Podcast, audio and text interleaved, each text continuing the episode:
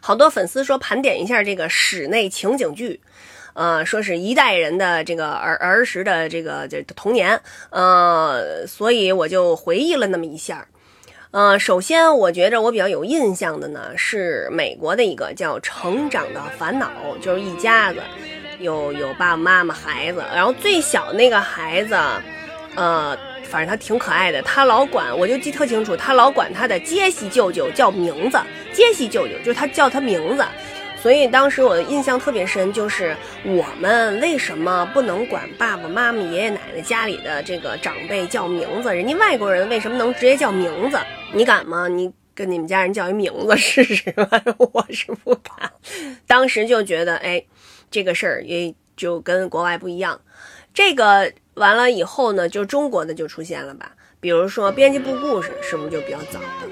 编辑部故事吧，它里边有好多的明星，现在想起来啊，濮存昕呐，冯小刚啊，啊，那都在里边客串啊。这个张国立呀，当时都是年轻帅小伙，都在里边客串。那里边明星可多了，以前情景剧讲究这个明星客串嘛，后来就是那个我爱我家。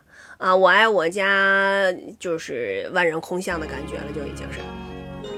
我爱我家，我比较觉得当时印象深的呢，就是。呃，老老宣传它是这个现场录的，就是现场拍的哈。它它是一个在一个呃演播室里带观众的，所以好多笑声啊、掌声啊什么的都是现场的声音。哎，我觉得这个非常的新颖，当时感觉特别新颖。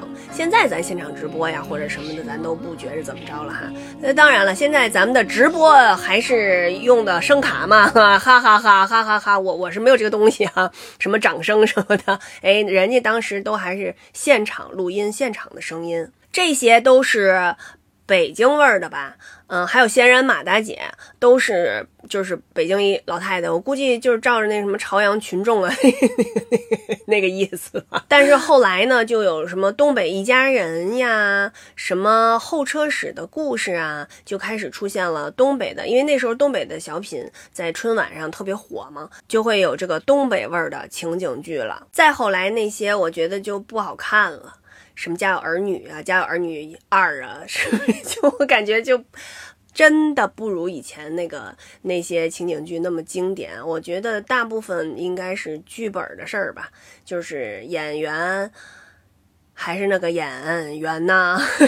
但 是这肯定是跟剧本有关系，因为之前像呃梁左老师啊，他们都太厉害了。现在为什么看不着？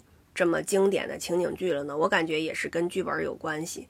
因为打磨一个剧本啊，我知道，因为当时我上研究生的时候，我们全班加上老师集体创作了这么厚，现在都在我这儿呢。